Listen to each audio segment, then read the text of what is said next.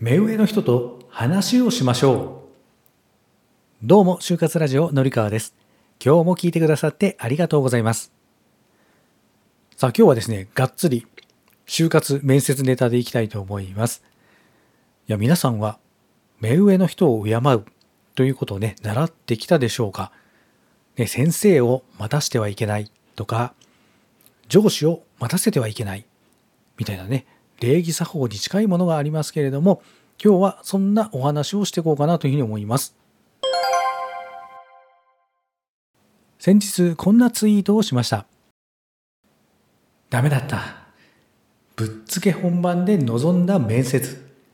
聞かれた質問に全く答えられなかった。相手がぐっとくるように自分の思いを伝えるには、あなたの山のような努力の積み重ねから生まれてくるんです。出るという漢字は山という字を2つ重ねます。あなたが達成したい目標に向かって惜しまず全力を出していきましょう。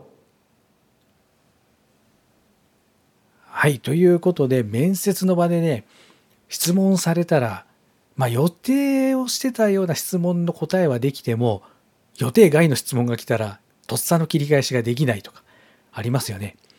そんなのまあでもでも当たり前なんですよ。まあ皆さんね、何かしら、ね、面接に臨みますという時には準備をしていますよね。もうそれ以外のことが出てきた時にはもうその場で切り抜けるしかないんですよ。いや、じゃあそうは言っても、なかなかその場でとっさの思いつきとか、うまい回答なんて思いつきませんという方は、具体的に何をしたらいいのでしょうか。これね、2つありまして、1つは、もう面接に離れする。経験を重ねるということですね。しかないですね。まあ練習をするというのももちろんそうですし、まあ、就活もね、だんだんだんだんご自身の終わりがけになってくると、面接の雰囲気とか、ね、勝手が分かってくるので、まあね、初回一発目のガチガチ緊張してた時と比べると、だいぶ楽に、あ、今度はこういうパターンかなとか、こういう返答をしたらいいかなというのが分かってくるんですけれども、これは経験を重ねないと分かりません。じゃあ、今からでもできることって何なの？というお話なんですけれども、それは、普段から大人の人と話す機会を自分で設けることです。相手は、まあ、親御さんでもいいですし、先生でも、バイトの先輩でもいいです。自分の目上の人と話をする練習というのがあなたを成長させてくれます。徐々にトレーニングをして鍛えていきましょう。その積み重ねが本番になった時に、あ、こういう受け答えをしたらいいのかなというところにつながってきます。